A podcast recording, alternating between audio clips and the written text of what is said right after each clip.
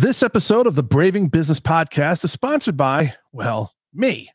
I'm PJ Benoit, and I've been in the domestic and international logistics space for over 30 years. If you need any assistance with transportation or logistics, my team and I will jump at the chance to help.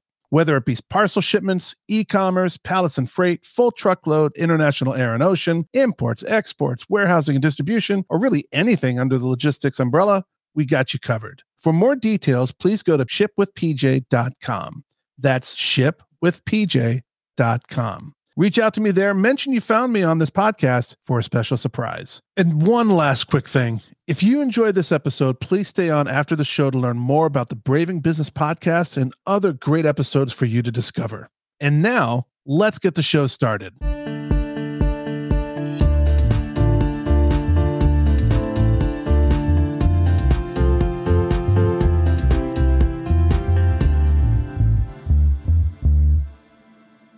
Well, hello. Hello there, PJ. How are you today? well, I am well. I'm well. Um, so Florida's in a bit of a flux, huh? You got hurricanes, alligators, and wild monkeys out in Orange City. Oh my! that's right. There's actually a uh, well, in addition to the hurricane that's uh, coming our way, and uh, after this episode, I am seriously thinking about getting in my car and getting out of here. Although I'm I'm not exactly in harm's way, but these things have a tendency to uh, to veer a little off course and uh, yeah. you know 30 don't. mile correction and and I'll be living in a tent. Yeah, don't play. So uh, hopefully that won't happen. Uh, but yeah, I just uh, you know I just I just I just heard that there's a wild monkey uh, running rampant through uh, Orange City, Florida, and it's not just any monkey. And, and I I dedicate uh, the name of this monkey to two people. Uh, Mr. Miller, who was my science teacher in ninth and tenth grade, and to my friend Aaron Brickman, who will and the other members of that class because I'm going to name the monkey. Uh, and I'm saying that I mean I, am I'm, I'm a little I'm a little nervous about doing that, but but as you said, PJ, that is the the real name of the monkey, and I think I should just it's the proper name. So so this monkey is the wild macaque, and um and I'll just stop right there. I'll just stop right there. This is this is a much deeper uh, beginning than I thought. Um, obviously, you have some pain you want to unpack about your science teacher. I get that. Um, to the um, contrary, he, he, you know what? He was my favorite teacher. And in a crazy story, years and years later, um, I'm visiting the same school that I went to. It was a it was a, a K through 12 school. Uh, Mr. Miller is now in his 70s, but still teaching.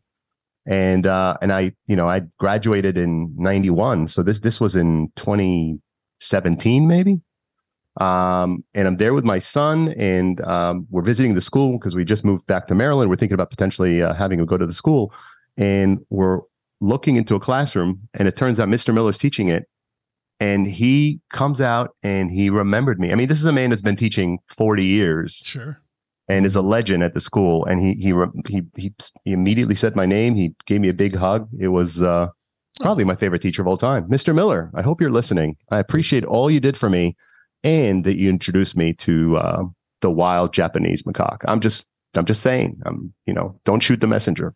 it just sounds wrong when you say that. So it does, um, doesn't we it? are we are today thrilled because we also have Pete on the podcast with us. And Pete, just so you know, my son's name is Pete. So hopefully I don't good name. It, it's a wonderful name. hopefully I don't come across too fatherly like Pete. Stop doing this. Right. So clean your room. Yeah, exactly. What, is the, what does the P and PJ stand for? I don't think I've ever asked Peter. So Peter. Yeah, okay. So he's, well, there you go. Junior. Well, you could be talking to yourself. I like looking in the mirror. I do. I talk to myself and then I get in arguments with myself and then I give myself the silent treatment. So um there we have it. So we have today Pete Moores, and Pete is actually online with us from London, and from London to Singapore to North America and to 20 countries overall, Pete has spent the past two decades empowering hundreds of startups to unleash million and billion dollar science and technology companies. Working at the intersection between science, business, funding, mentoring, and coaching, Pete has designed and run technology accelerator programs for founders, developing genuine, new to the world innovations, and currently works to help companies solve the problems that prevent them from getting market engagement and interest from investors. Pete, it is an honor to have you on with us on the Braving Business Podcast. Well, thank you both for having me. It's a delight. Yeah. Uh, are you uh, are you actually in London? Yeah, I'm just outside London in a little place called Twickenham where England play rugby. Nice. Oh, okay. Are, are you a football fan by any chance? And by football, I mean football. You know, not Oh, you mean like American Bears. football. Chicago I mean football. Soccer. Let's Oh, just leave it at that. Don't even use Yeah. that S word, please. I had no choice. My my Uh-huh. grandmother knitted me a Manchester United scarf when I was six years old. So as my family is from Manchester, that's I'm a, I'm a Manchester Red all through and through, and so my well, I'll have you know. I'll have you know that I live in Tampa Bay, and uh, we we share the same owner. The Glazers own the Tampa Bay Buccaneers, um, Yes. and they also own Manchester United, at least for now. So The much maligned, yeah, a much maligned Glazers. Yeah. I, I, you know, I know them not well, not well. Uh, a friend of mine is a good friend of Bryan Glazer, and uh, and I was once at a bar mitzvah with uh, Bryan Glazer. That's uh, that's the extent. I Mhm. saw him from across the room. We crossed eyes. No, we didn't. But we, it would have been nice if we had crossed eyes. Yeah. Um, Pete, it's a pleasure to have you here. I, I, I appreciate you uh, taking time out of your busy schedule, and it's also uh, getting later in the day for you. Um, and I'm I'm really excited to have you here because uh, for for a number of reasons. One, um, you know, you're involved in some things that entrepreneurs often hear about, like accelerator programs. But but as a matter of fact, very very uh, a very small percentage of startups actually participate in accelerator programs. So it's one of these things where people hear about it, they don't quite understand it, and you know, uh, I'm hoping you can share some insights with our audience about what the heck that means, and um, maybe maybe some tidbits of of uh, of what's gained in accelerator programs. But let's actually start with you because you you've lived a fascinating life, and um, and it starts with uh, well, it doesn't start with that wasn't the first thing that happened in your life, but the 1st Mhm. thing that uh, that we're going to talk about is is something that happened to you uh, that really changed your life. You were involved as a cyclist in a 50 miles per hour accident. That sounds incredible. I don't know how you survived that. Um, and that accident changed the course of your life. Um, tell our audience about that.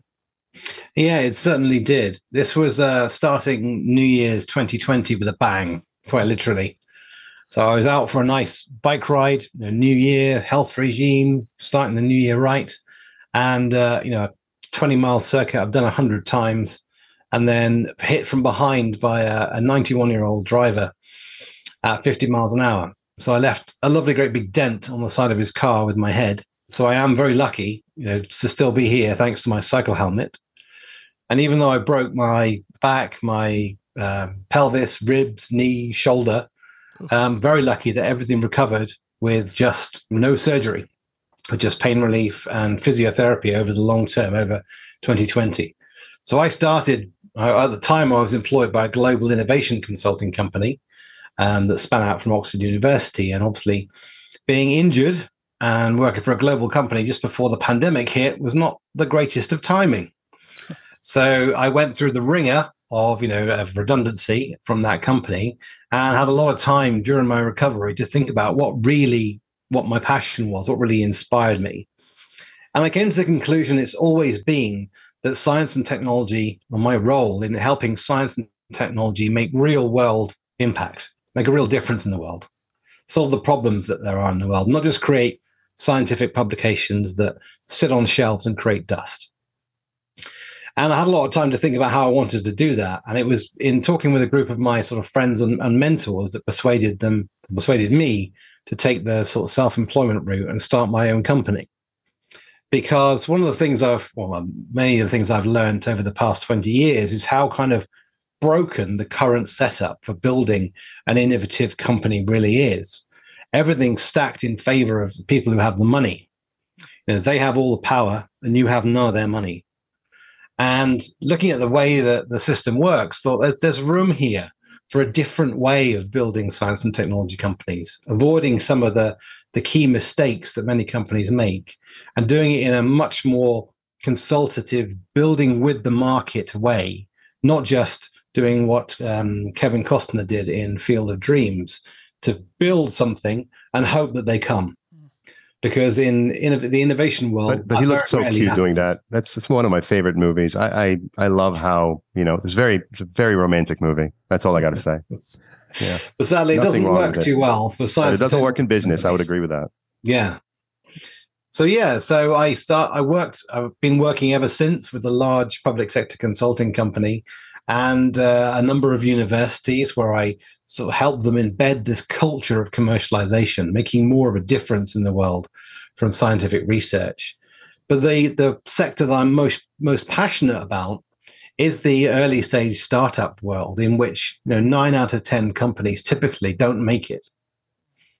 And from applying the sort of a lot of the learnings that I've developed over the years, I believe I can help overcome that and build better and bigger and more successful companies. What would you say, really quick? What, what would you say are the two or three most common reasons that companies don't make it? Yeah. Those startups.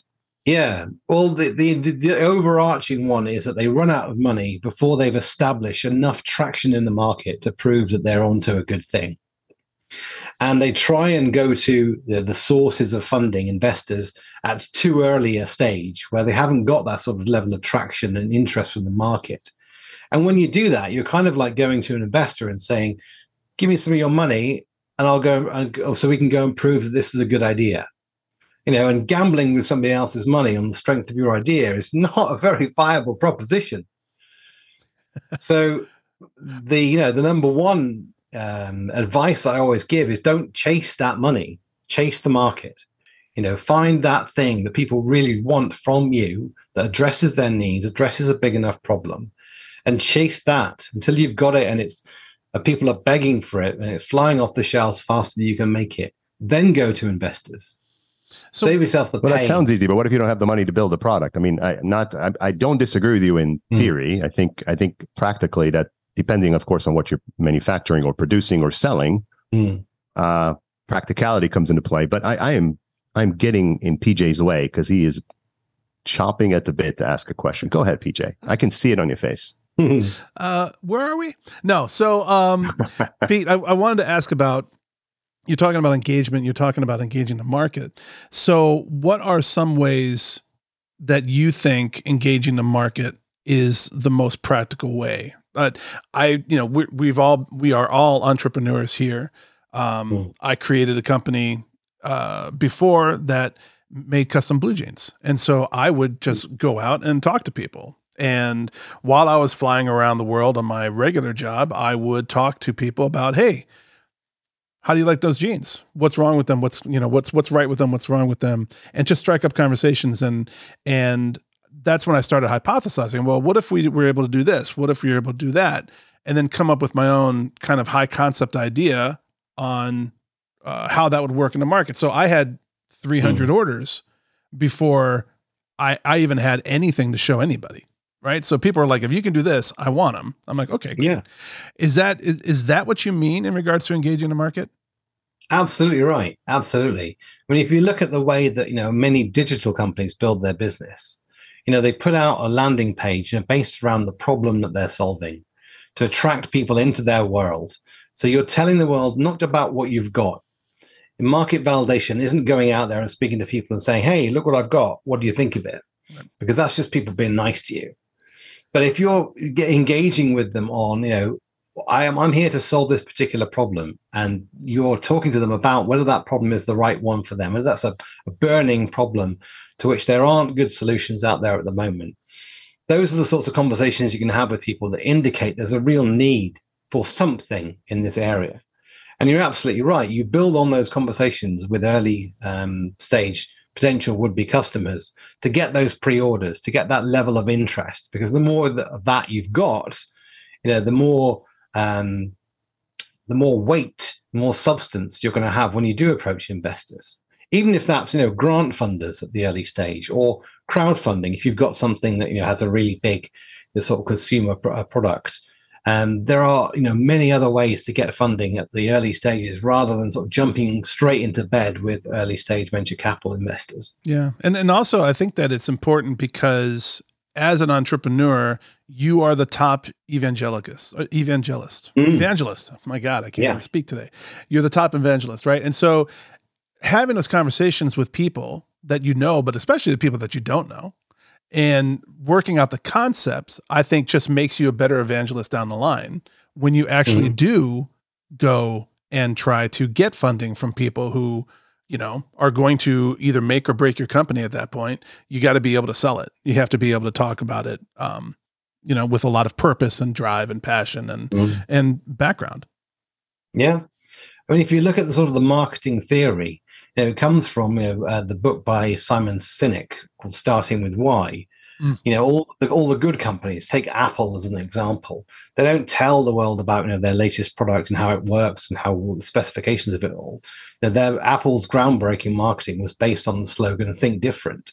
They're advertising people to people who also want to think the same way that, that they do. You know, you're trying to bring in a crowd of people that see things the way that you do, because that's your crowd, that's your market rather than trying to sort of hammer home He's, this is the features and benefits of my products, hammer that home to, to, to try and convert people. You're much better to tell the world about why your company exists the reason the purpose behind it the problem you're trying to solve and bring people into your world at that early stage. Hmm. pete I, I, as i hear you it's not that i disagree but i'm going to challenge you and i'm going to challenge you hard on a lot of what right. you said so first, of course, we can talk about Apple. Let's go talk about Amazon. Let's go talk about you know uh, Google. I mean, those companies can shape the world and have the power and the capital to be perceived as they want to be perceived. They can manage their public relations given their their size, their their market domination, uh, their ubiquity, uh, in ways that ordinary, particularly startup businesses cannot. So um, it's not that I disagree with the premise. I just don't, I'm not sure I'm following how that applies to a startup. So help me hmm. understand. I mean, you're a startup and you were talking about not even a venture backed startup. So you're talking, let's say you're a startup, you're maybe, you know, you broke the piggy bank, you have 10, 15, 20, $25,000, maybe a little bit more. Maybe you raise the friends and family around, you have a hundred grand. You're starting a new business help me understand how you apply what you just said because i'm not i'm not sure mm. that i would know how. And you know what? Obviously that's what you, you you've been doing it for for a long time and have helped a lot of companies. So i'm sure there is a way. I'm not currently it's it's not as clear to me at this juncture what that way is. So help us understand that. Sure. I suppose the central principle you have to apply from that kind of Apple uh, story is not to go out to the world and talk about the product that you've got, talk about the thing that you've invented or are going to invent, but instead talk about the problem in the world that it solves. And you know, nearly all of the companies that I work for, you know, you can break down what their product does in terms of how it solves a particular problem for a particular group of people. And you're advertising to them and engaging with them, whether that's through social media marketing, whether that's through LinkedIn, whether it's through going out there and talking to people at events, not talking about the product that you've got, how it works, its features and benefits, but instead talking about the, the problem that it solves in the world. So I guess that's the central thing that you take from the Apple kind of case study. It's not that you have to have a multi-billion uh, marketing budget to do it. It's just that you have to talk about why your company exists, the purpose behind it, the reason why it gets you out of bed in the morning, and the people that you want to help, rather than you know this clever new thing that you've invented. I get that, and you know we had a guest, uh, you know, earlier uh, by name of uh, Sakshi Srivastava, who's who's uh, who's uh, legally blind and is is uh, founded a company along with her husband and some other people that is bringing wearable wearable AI to people with that lack vision, so that they can be more independent. And she talks about the problem. So I, I get that. I think I get that a lot. I, I understand where you're going with that.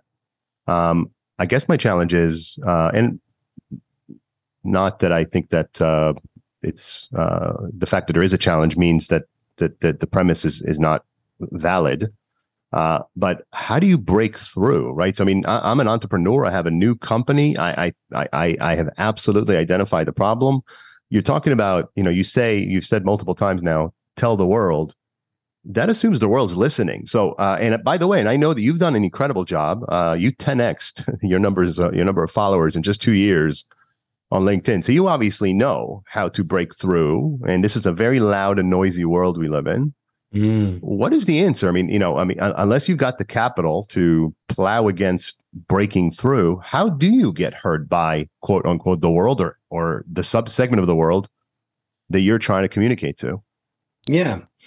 Well, I guess the the first thing to do is to be absolutely crystal clear about who your ideal customer is and start with them so you don't have to take over the world. You don't have to have big marketing budgets and, run expensive campaigns. You have to get good at identifying and connecting with, on a person to person level, with your ideal customer. So whether you use LinkedIn to find them, whether you start conversations organically, whether you find them at trade shows, whether you just hunt them down on the particular social media network that they belong on, the key thing is to get a handful of those to have those important early stage conversations, as PJ was saying, to sort of validate you know, whether you're onto a good thing at the earliest possible stage. Also, I think uh, story, right? You have to you have to mm-hmm. create. Uh, if you don't mind me piping in on this, I think you really have to create a compelling story because that's what, at the end of the day, the the mark that you leave when you tell that story is is going to lead you down either a path of further engagement or not. And if you can create a compelling story, if you can create, you know, really honing in on that why and the problem and what you're trying to address, I think that um, as long as your story is top notch, you'll get p- people to listen. Hopefully. Yeah, I, I, wholeheartedly believe in the power of, of a story, and, it, and again, when you when you talk to a lot of entrepreneurs and tech founders about the story, you get a sort of a condensed chronological history of everything they've done to take you up to that point, and that's not what a story is all about. Well, not what a compelling story is all about. You know, it should be that compelling story that gives the listener a reason to care about why you're doing what you're doing, a reason to engage further. It's got to tell the, the world a little bit about what your, your what it is and what you've got but ultimately, it should be positioning yourself as the best place in the world to solve this particular problem. And why it matters to them. Why it matters to them, absolutely. Because without that connection, without them understanding why it matters to them, you know, it's just another pitch in the you know thousands of pitches that an investor will hear every year. So let's talk about, and and I think that's a super valid point, and and uh, and and a lot of entrepreneurs uh, get this wrong. I think on the front side, they fall in love with a mousetrap of some kind, mm. and uh, and the focus tends to be on the mechanics of the mousetrap and not the problem it solves. And so I think that's a super valid point. Um, I, I want to shift and, and talk a little bit about mindset. And uh, mm. I was, you know, in our pre-interview, um, you shared some some really powerful things about your approach to your own mindset. And I, I would imagine it, as you coach and you mentor, uh, that this comes into play. You talked about the extent to which self awareness plays a meaningful role in your life. You talked about five pillars for what you call for optimum mindset um, and overcoming self limiting beliefs. Let's take mm-hmm. it. Let's take it one at a time. Let's start with self awareness. How, how long has that been? You know, it's amazing how people assume self awareness is uh, where we all are. But I would say that most of us are not that self aware. We spend a lot of our lives uh, being as opposed to, um, you know, uh, truly uh, appreciating our presence. So we just mm-hmm. exist as opposed to being. I apologize. That's really what I wanted to say. We exist and we're not really there. Um, so self awareness, I think, is a hugely important thing. Talk about that. What what is how does self how did mm-hmm. self awareness enter your life, and how do you practice that? Yeah, so I think the it played a huge role in my recovery because obviously alongside the physical injuries that I had, there was obviously the, the trauma of the the impact, the the way in which my employment then sort of tailed off, um, the way I, w- I was I was feeling. Um, and that probably plunged me into one of the biggest black holes that I've ever been in my in my life. And I think you know I, I realized that it was only going to be me that was going to help pull me out of it. And as part of the, I was very lucky um, in my recovery to have access to um, some really good healthcare. And I got access to a lot of kind of CBT therapy and a lot of talking therapies. And I actually had a diagnosis during my recovery of something I wasn't aware of before, but that actually I've been a uh, someone who has um, adult attention, attention deficit hyperactivity disorder, which is for me, it's kind of switched a light bulb on and made sense of why, when I looked back at my career history, that I'd spent 18 months, two years, 18 months, two years, get bored and move on. It explained why, you know, I did up a classic car when I was much younger. And I spent hours and hours in the garage late at night, you know, polishing and sanding and painting and getting this thing ready. But when it was done and shiny and ready to, to roll, I lost all interest in it. So there are a number of sort of indicators which sort of which sort of the light bulb switched on and I realized that obviously how important my mental health uh, was for me during that year of recovery in 2020. And the things that I, as a person, needed to have in place to make sure um, that I had a good balance between these five pillars. So for me, good mental health comes from a combination of having good, good gut health, so eating right, Um, and there's an awful lot of science that goes in between the link between gut health and, and good mental health. Good physical health, taking care of myself, having regular exercise, those sorts of things. That sort of triangle is very important. And then you add into that the you know the, the quality of your sleep and the quality of your social interactions, and you've got that kind of those are five pillars. And unusually for someone with with ADHD, I've found that having to sort of maintain routines of you know good good sleep health, of good um, physical activity um, scheduled into my day, of good good healthy eating habits. Those are the things that I need to stay um, in the most positive mindset I can. Because obviously, as you're both very aware, know, this journey of, of entrepreneurship can be quite a lonely one and can be quite a challenging one. And I think what my the realization in my recovery was that, and in the starting of my business, was that one of the things that was getting most in my way was my own mindset. And I think the light bulb moment for me came around uh, realization. I was I was working with a coach at the time, and the realization that I was never celebrating what I deemed as minor or, or you know, insignificant successes along the way. I was always thinking of this sort of big picture future that I'll celebrate when I get the first sale, when I get the first big client, when I get this, when I get that. And that puts you into a state where you're never quite present. You know, you're never quite really there. You're never quite taking stock and of all the good things that you've done to get you up to that point. So I started something that I call an achievement log. And I usually do it throughout the day, but if not, I'll do it sort of last thing at night, which is basically noting down and taking a little bit of time to celebrate all those little things I've done during the day so not judging my success by like, like you judge the harvest by the amount you reap, but by the amount you've sown. So what have you done in that day that you know that will be a stepping stone towards that ultimate success? And that I found was a really sort of key way of me maintaining that momentum. Yes, I've got these meetings in the diary. Yes, I've got these engagements on social media. They may be quite minor things to some people, but I believe they're really important to give yourself that positive affirmation that you're doing the right thing, you're on the right path. Whereas if you keep waiting for that big payday to arrive, there's nothing to celebrate in the meantime, and it's very difficult to keep that momentum. Hmm. Is that is that a part of ADHD, adult ADHD? Um, no, the, the the particular type of ADHD that I've got um, is more on uh, attention deficit rather than hyperactivity. So that that means so like that, you can't focus on something for a long time. Yeah, so it means that I can get quite easily distracted. So in order for me to do something, um, it work like like most neurotypical brains. They'll be able to see, you know, if I do this, then I'm going to get this reward in the future, or I need to do this because there are consequences of not doing it. A typical ADHD brain doesn't work in that way. The only determinant of whether a, someone who's got my particular type of ADHD, whether they do a task or whether not, or whether they don't, is whether they're excited by it whether they get that sort of initial dopamine boost from actually doing it.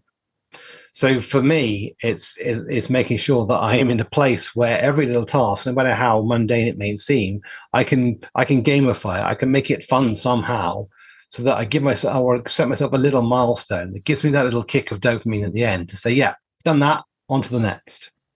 So I have to be sort of constantly aware of when I when I'm drifting off and, and not focusing on things. Well, I, how, how, do you how do you catch yourself? Uh, because first of all, I, I, love what you just said, all of it. I think it was.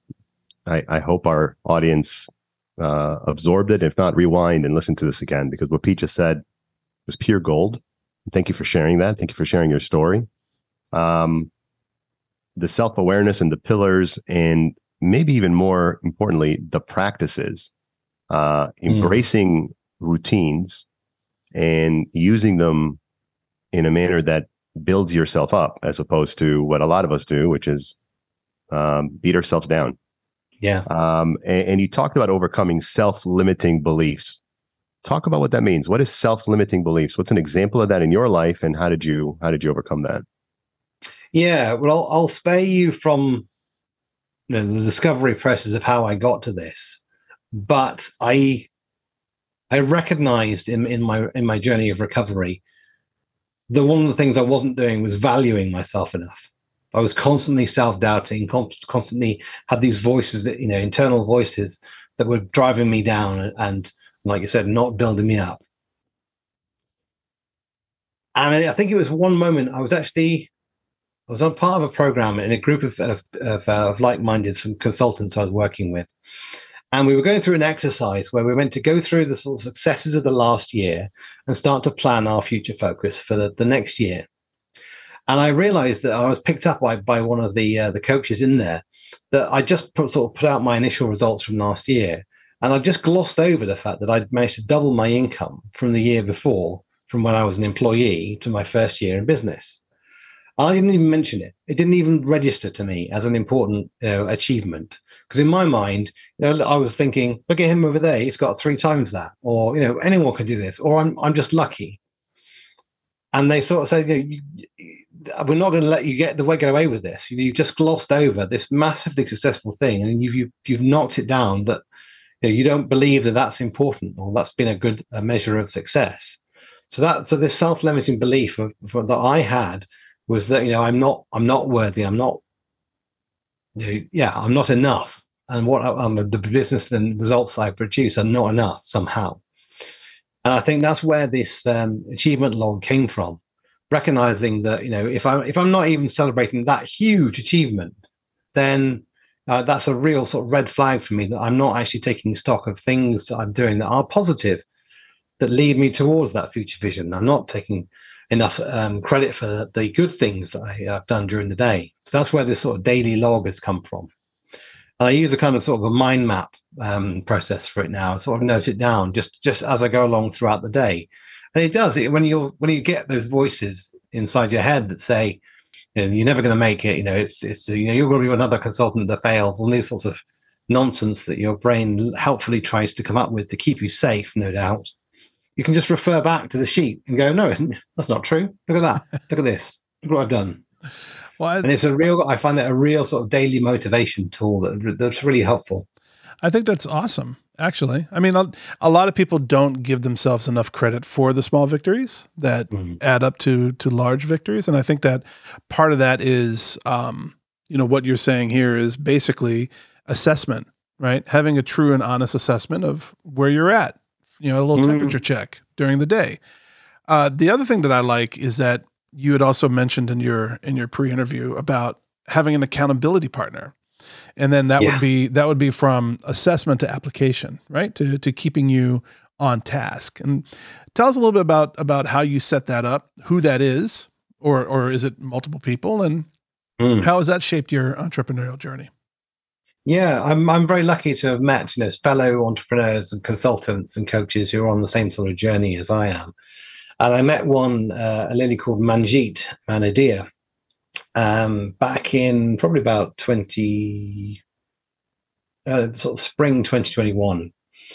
And uh, we basically set up sort of, I think, weekly or fortnightly meetings ever since then to keep each other on track.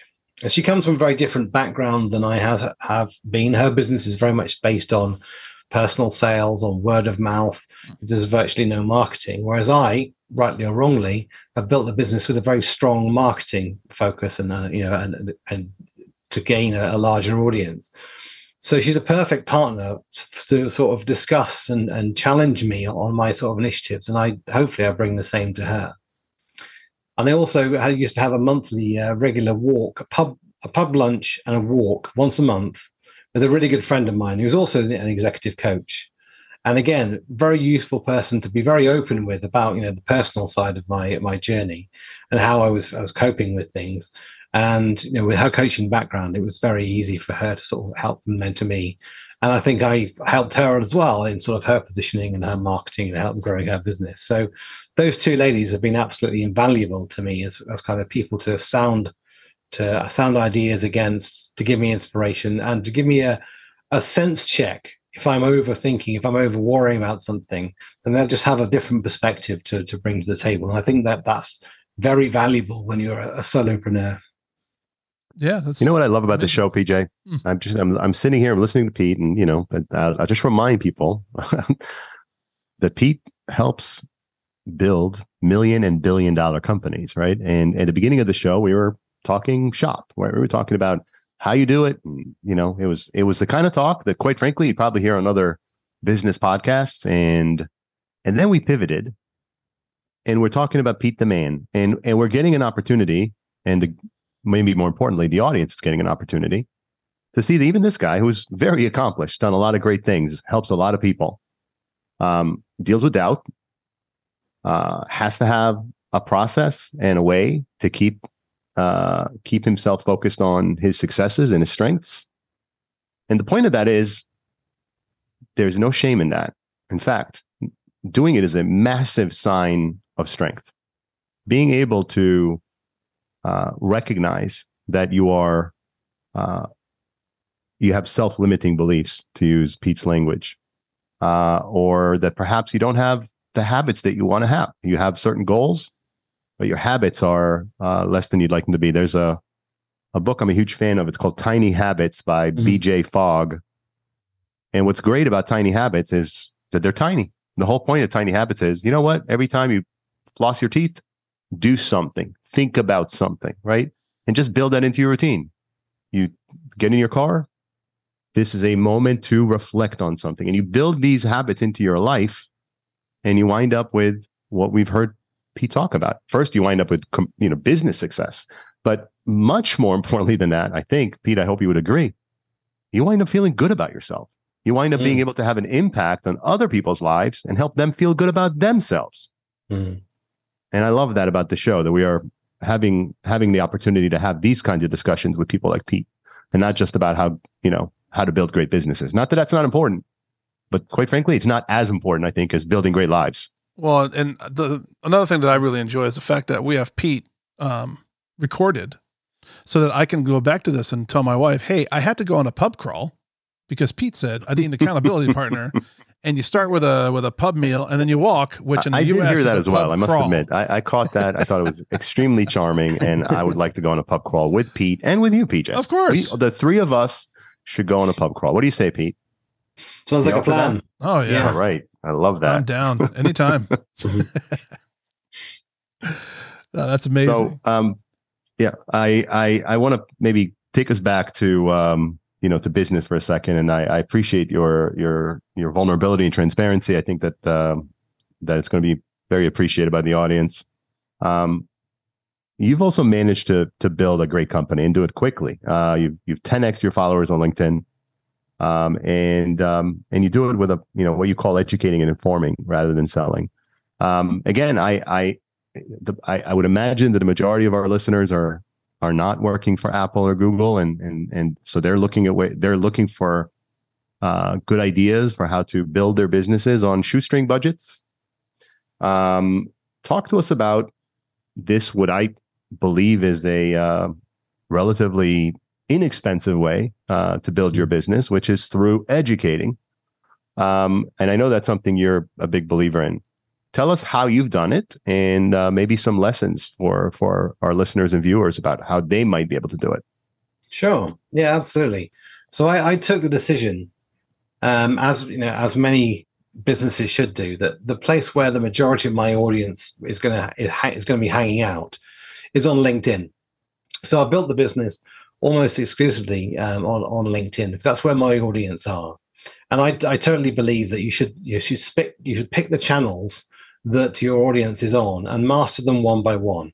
Don't try and be everything to everyone across all channels because a that shows that you don't really know where your audience are, and b it's a blooming lot of hard work to get good at how to communicate in the sort of the content marketing format on any one of these platforms and for me, you know, there are two choices. There's kind of TikTok or there's um, LinkedIn, where you can build a following based around your, the strength of your content only. The meta platforms, so Instagram and Facebook, they tend to be you know, set up to encourage you to part to buy, part with your money for their paid ads, and then you can get an, an enormous amount of success. That's not the route that I chose to take. But the two platforms where you can build this following organically from content are either LinkedIn or TikTok. And I thought, you know, I'm a 40 something year old man. I don't want to be on TikTok. That's not particularly where my audience of science based founders are. So I'll stick to LinkedIn. and again, initially, it was quite a sort of internal challenge. You know, what am I going to be putting out there in terms of, of content? Because there's this kind of misconception that you have to be putting out content that is, if you're an expert in your particular field, that you have to be putting out content that is at the edge of your expertise, that shows you as a thought leader amongst your peers. That's not actually the case. Your audience, they're, they're the people whose sort of level of knowledge you should be talking to. I think one of my American um, colleagues that I worked with a while back put it slightly um, uh, tongue in cheek, jokingly, as um, you know, you're just a, a bozo with slightly more knowledge than the other bozos. So being confident in, in your abilities and your ability to talk to your audience in a language in a way that's natural to you. So for me, I had to overcome this sort of barrier to thinking that I had content that, the people would listen to and start just testing ideas and putting things out there. And you quickly settle, you quickly can, can judge by the amount of engagement and feedback you get when you're onto a good thing. And the, the two things that I tend to talk about are you know, ways in which to get closer to product market fit, ways to to get your the right product to the right people until you get to that stage where orders are coming in faster than you can you can make them. And the other thing I tend to talk about is fundraising. And for me, it was a case of learning the algorithm, learning how the platform works. But these days, I tend to disregard that and just put out the content that I know that my audience engages most with. And it should never be, as, as you said at the start, Tell, it should never be a sort of a constant lineup of, of highly polished sales messages where each post is, is asking the audience to take some action, to come towards you that has a call to action in it. Uh, your post should be educational. It should be getting them to think about in the same way that I would encourage my my clients to talk to the market about the, the problem that they're solving. I'm, i want to be out there putting pro- articles around the problems that my no, my audience is, is facing, getting market attraction, getting market engagement and revenue, and getting interest from investors, and putting across the insights and the different ways that I have of looking at it, and little tidbits of information they can pick up and run with, without any engagement from me at all. So I kind of, I for a while, I was carrying around this tagline of sharing the knowledge to build more unicorns, recognizing that I've got you know two decades plus of experience in how to build these companies, and I'll freely give away that knowledge. And if someone takes that idea and they've got the resources and the capabilities and they get what I'm saying and they can run with it themselves and they can go off and be successful on their own, fantastic. You know, another great successful technology company out there. But for ones that think, geez, that's actually a bit hard I might need some help with this. They're the people that are going to take a step towards you and will have ultimately you know, become your, your future clients. So find the topics in which you, you uh, around the problems that your um, solution less of a bozo on. Yeah, th- yeah. Th- that's what I heard. I, I, I got the bozo part, and I and I I concur. I, it's it's quite amazing, you know. And I'll admit, I mean, I try to put content out on on social media, including LinkedIn, and and you're absolutely right. A lot of it is, you know, be at, at the edge of one's knowledge because you feel like you need to be cutting it. You need to be Simon Sinek or you need to be uh, Adam mm. Grant. Uh, and there's a reason that Simon Sinek is Simon Sinek and Adam Grant is Adam Grant. Um, you know, they're, they're amazing thinkers. Um, of late, I've, I've really become a huge fan of Yung Pueblo, who's, who's, uh, not a mm. business writer, but his, his stuff I think is, uh, well worth looking at. Um, but yeah, the point is that, you know, the audience that you're oftentimes communicating to, has a baseline knowledge and sometimes not even that. And uh, what you know that you think is, you know, perhaps not terribly exciting is actually quite useful to a lot of people. I think it's great mm-hmm. insights, Pete. I appreciate it. I'm going to take it. I'm going to take it to heart, PJ. I'm going to I'm going to start posting more things um, that are that indicate just how much of a bozo I am. I think that that uh, that should help. well, we I mean, all we all have it, and I call it the curse of knowledge because we know uh, we all we all have our specialized areas and we've built up a lot of expertise and knowledge in our area. And we've forgotten because it's become daily language to us we've forgotten how difficult that was for us to learn and adopt in the first place. And we think that you know because we know it we've forgotten how difficult it was to learn we think that everybody else must know it. Mm. but that's our curse of knowledge. So when you find you know, that thing that you can do so well that other people look at you and goes i just don't know how you do that. Whether it's you know public speaking or whether it's you know a particular computer program, wherever it is, we'll all have these curse of knowledge which are inbuilt for our, ourselves in that that combined experience that we've got. And in there is probably the gem that your audience really would actually value your insights on, because for them, they're still looking at you and going, "How do they do that?" Yeah, Yeah, it's it's it's very interesting because you know I've been in my industry for 33 years, and a lot of people I, I still get comments even this past this week of people saying, "Wow, you know, you really how do you know all that? Like, how do you how do you know you know what we're talking about?" And Mm. and they they seem to denote that I'm smarter than everyone else, and I'm like, I I am not smart. this is this is just stuff that I know because I've lived through it and I've I've been through it and I learned it, you know, through through trial and error. And we all have them in, in multiple different areas. We all have them. So Pete, I uh, I want to shift to another really fascinating thing that you said. You had this interesting perspective that I uh, I found compelling, and I think the audience will as well. You talked about setbacks as either you win or you learn. Mhm. Um, so first, I I really I can relate to that.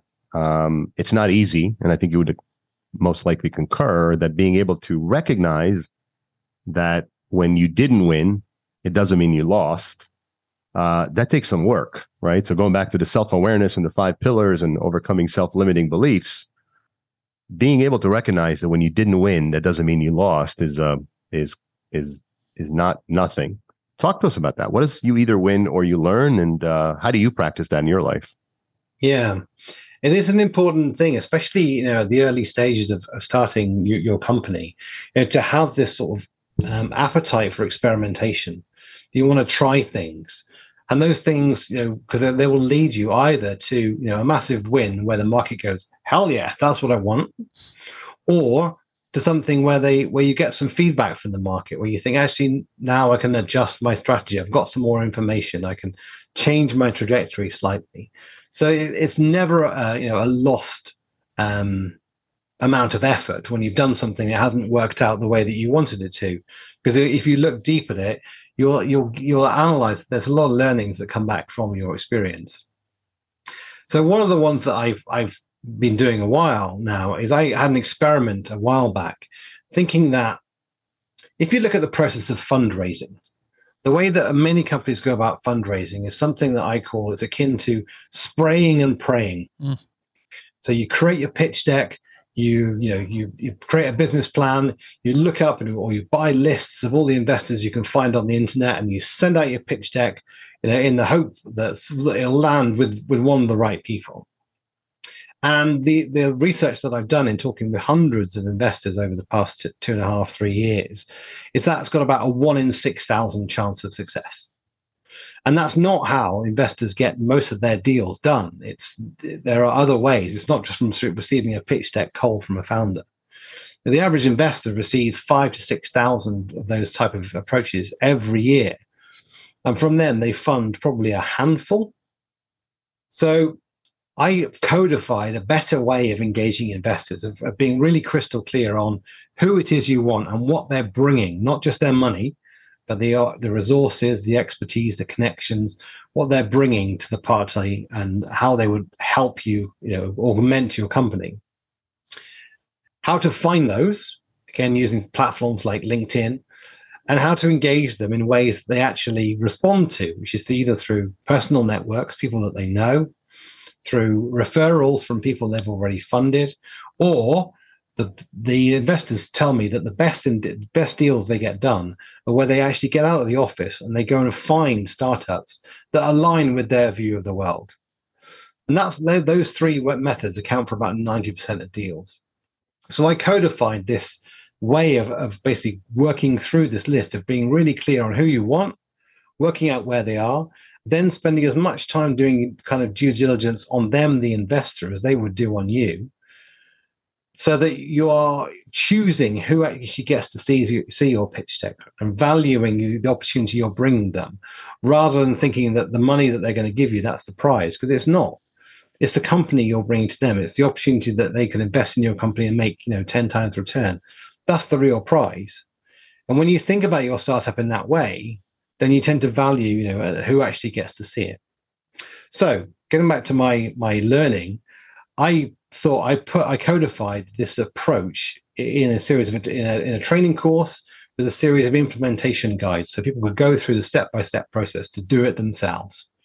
And that way, I can put it in the market at a price point that work that is you know less than a thousand dollars. So they should be affordable for any startup and save them months of their life in terms of chasing up the investors. But for one reason or the other, it didn't work. And whether this is because I didn't put enough marketing behind it, I don't really know.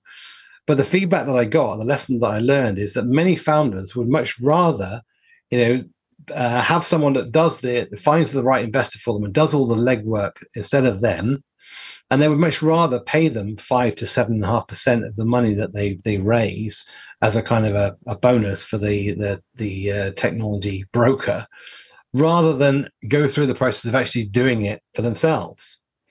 And that to me was, you know, a challenge to my thinkers. I thought, you know, I would have a product that would be flying off the shelves, and suddenly, for less than a thousand dollars, founders could learn how to engage investors properly and get, you know, an investor for their company much quicker.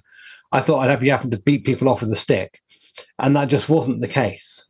So the learning from that has been that, you know, that uh, not the the way that people want to engage with me, but it helped me kind of codify this approach and be much more confident about that I have the knowledge of how to approach investors so that when I'm coaching and working with my clients, I can advise them on this process that I know works. So I could have seen it as a loss. You know, I put all this effort into developing a course. It didn't fly off the shelves. It didn't make me a you know internet millionaire. Um, but I took that learning that actually it's given me a you know a, a, the confidence in that my in my process that I can coach founders in and the knowledge that you know there will be certain founders for which for which it is right, and certain founders for which they'd much rather just pay me a lump sum at the end when I found them investor, which isn't actually a model that I particularly like to do, but uh, that was the main learning from that experience. That's awesome. Yeah, when I was uh when I was coaching my kids soccer, or I'm sorry, football, um, you know, I would I would tell them that uh, you know, there's winning and then there's learning right? Yeah. And the only true failure is not learning your lesson, right? Yeah. So you got to be you got to be self aware. You got to take take in that pain, sit in it for a minute, and then figure out what's teaching you and how to avoid it in the future. And that's I mean that's you know a very dumbed down version of what you're saying, but you know that's kind of what I used to teach my kids. Um, it goes um, back to that famous quote, doesn't it, from IBM? If you want to double your success rate, you need to triple your failure rate. Mm, do more experiments, fail fast, fail cheaply. Yep. Because each of them will, will get you a, step closer to learning what's going to work next time around. That's the most important one is fail cheaply. Mm. well, I, you know, since we're talking to an Englishman, and I don't know, I'm going to screw this quote up, but Churchill said something once about that success is going from failure to failure without losing enthusiasm. Uh, yeah, I've heard that one. Yes. Yeah, yes. I may be getting it a little bit wrong. We're going to get some hate mail over that, but that was about what it said. I, th- I think also Churchill said something like, um, "Drinks on me."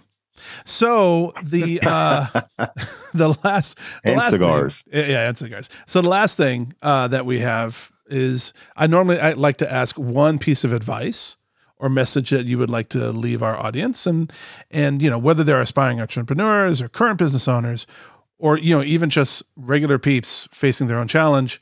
What what is one piece of advice you would like to impart upon them? Yeah, this is a really good question. I, I was stumped for a little bit before I could come up with an answer to this and thinking how I prepare for this. I think something that universally applies um, to my founders who are, you know, they're in the, that stage where they're building a company and looking for funding is don't chase the money, chase the market. Because when you get it right with the market, the money will find you. And I think you know that that applies whether you're starting a, a business and trying to find initial clients. But don't go. I I was advised you know to switch and pivot and go for larger companies with more money to do the sort of innovation um, projects that I can run for them. But that's not where my passion is, and I would lose a lot of myself and my and my purpose for doing what I'm doing by chase by just just suddenly chasing those companies who have much more money. My passion is working for these early stage companies and it also applies if you're a founder trying to raise funding. That you know, don't think about the money that you're going for as a prize. You know, value yourself, your company, your idea, everything you've got so far. That's the real prize, and you want to be getting investors to be fighting over you, not be chasing them for their dollar. Great. And the fastest way to do that is to prove to those investors that the market really wants what you've got. So chase and chase that market until you've got something where people are like, yeah, put me down for one of those. I'll put a pre-order in now. Here's my money. Take my money. When you've got one, I'm going to buy it. Because when you've got to that level of kind of closeness and alignment and fit with the market, then you've got a really powerful proposition to go to investors to say, look, here's all the evidence that the market wants what we're trying to do. All I need is money to go and, and bridge that gap from where we are now to where we need to be. A much stronger proposition than going to an investor and saying, give me some of your money to find out whether this is a good idea or not, which gambling without somebody else's money is very rarely a good bet. Hmm. Almost Our like- guest today, uh, Pete Moores, um, fascinating guy, and also you know for for those of you that are either starting a business or um, in the process of trying to take your business to the next level. Pete's worked for the last two decades and empowered hundreds of startups to unleash million and billion dollar science and tech companies. He's done it across the world. Uh, he's in London, but he's worked in North America, in Singapore, in over 20 countries. Uh, and he's a good guy. And, um, you know, we, we got to know him today uh, on a personal level. Uh, and uh, and I, I feel uh, honored that you chose to spend some time with us today. if people are looking t- for some help, Pete, where can they find you? They can find me on LinkedIn. If you do a search for build a unicorn hashtag, you'll find me. or you can look on my website, which is pbmconsulting.info. And I'm pretty easy to find. Awesome. All right. Well, until next time, keep braving the odds. It's been our pleasure to have you listening to us today on the Braving Business podcast. Enjoy the rest of your day. Thank you both. Thank you. And that's a wrap, folks. Like what you heard, want to support the show?